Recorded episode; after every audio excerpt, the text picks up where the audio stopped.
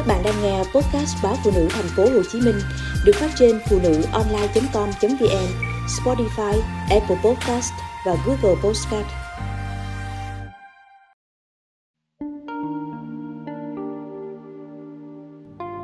Đàn bà khinh chồng sẽ tàn nhẫn thế đó.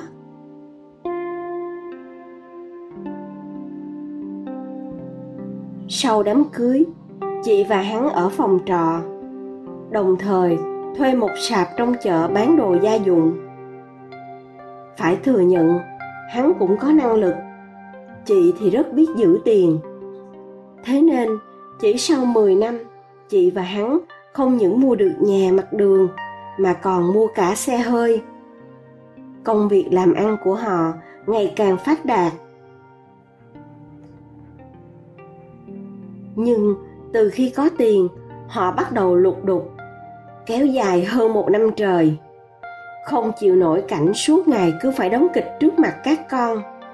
Chị đòi ly hôn. Hắn không chịu ký vào đơn, nên chị nói, hãy ra khỏi nhà. Thế là hắn đi thật. Chẳng biết hắn đi đâu, mà biệt vô âm tính. Thấy cha vắng nhà quá lâu, bọn trẻ hỏi chị trả lời, ba đi công tác. Đứa con lớn vặn vẹo, ba đi công tác ở đâu mà lâu về thế? Chị nói, ba đi công tác nước ngoài. Con chị chất vấn tiếp, ba đâu biết nói tiếng anh, sao đi công tác nước ngoài được? Mà đi công tác nước ngoài, sao lại đem xe theo? Chưa thể nói thật với bọn trẻ, chị đành gọi điện bảo hắn về thăm con hắn trở về, bọn trẻ mừng lắm. Thương con, chị nói với hắn, nếu còn muốn bọn trẻ gọi là cha, thì hãy thuê nhà sống gần đây, rồi thường xuyên ghé qua. Hắn thuê phòng trọ ở gần nhà chị. Mỗi ngày nhận nhiệm vụ đưa rước bọn trẻ đi học. Chị thấy cũng không đến nỗi nào, nên chấp nhận cuộc sống như vậy.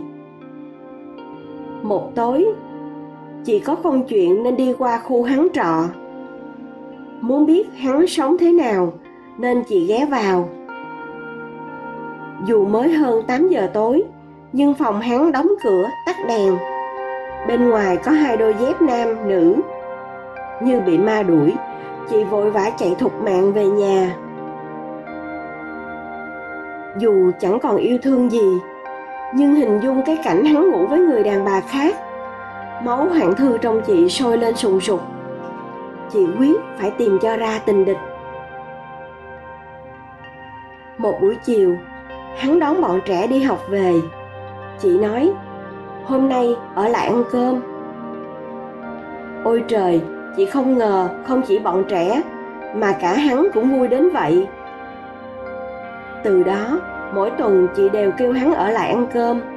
Sau đó thì kêu hắn ngủ lại và cuối cùng là bảo hắn dọn đồ về nhà. Mẹ biết chuyện, la chị khùng. Chị nói, cuộc đời con con tự lo. Chị và hắn sống chung một nhà, nhưng hắn ngủ với cậu con trai, chị ngủ với cô con gái. Khoảng năm tháng sau, khi bọn trẻ đã ngủ, chị vào phòng con trai bảo hắn lên phòng khách đêm đó, chị đã ngủ với chồng. Rồi những đêm tiếp theo nữa. Cho đến một đêm, chị thỏ thẻ với hắn. Hơn hai năm chúng ta không sống với nhau, anh giải quyết nhu cầu như thế nào? Đừng nói với em là anh không có ai đó nha. Hắn không trả lời, mà hỏi chị, còn em thì sao? Chị bảo, em là phụ nữ, đâu có dễ dàng tìm bạn tình.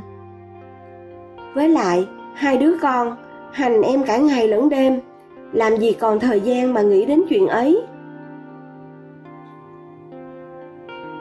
Mỗi đêm, chị lại tỉ tê. Cuối cùng, hắn cũng khai thật. Hắn nói, thời gian qua đã quen ba người.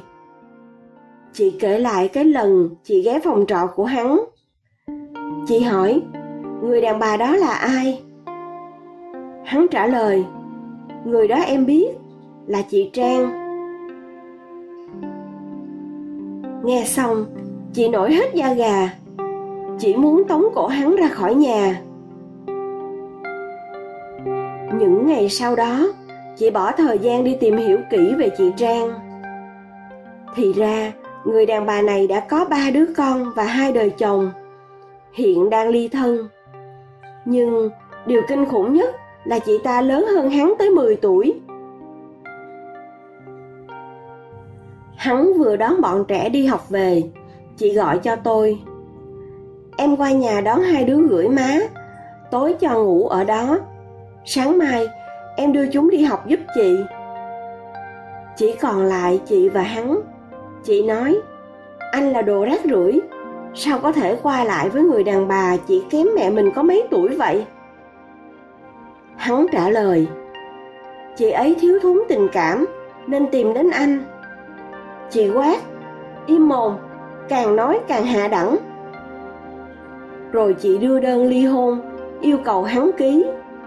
Hắn không ký, Chị nói, Nếu không ký, Anh sẽ không bao giờ được nhìn thấy mặt hai đứa nhỏ nữa.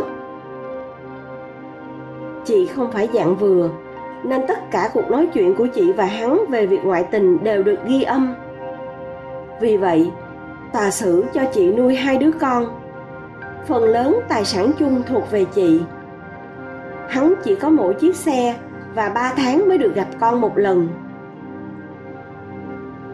Sau tất cả, tôi hỏi chị, có đáng không? Chị trả lời, đáng. Chỉ cần chị thấy đáng thì nhất định sẽ đáng. Chị có khuôn mặt trái xoan, da trắng hồng, tóc dài ăn nói nhỏ nhẹ nên ai cũng bảo chị bánh bèo. Chỉ có gia đình tôi biết chị là bánh sườn trâu. Chị mạnh mẽ và rất lạnh lùng.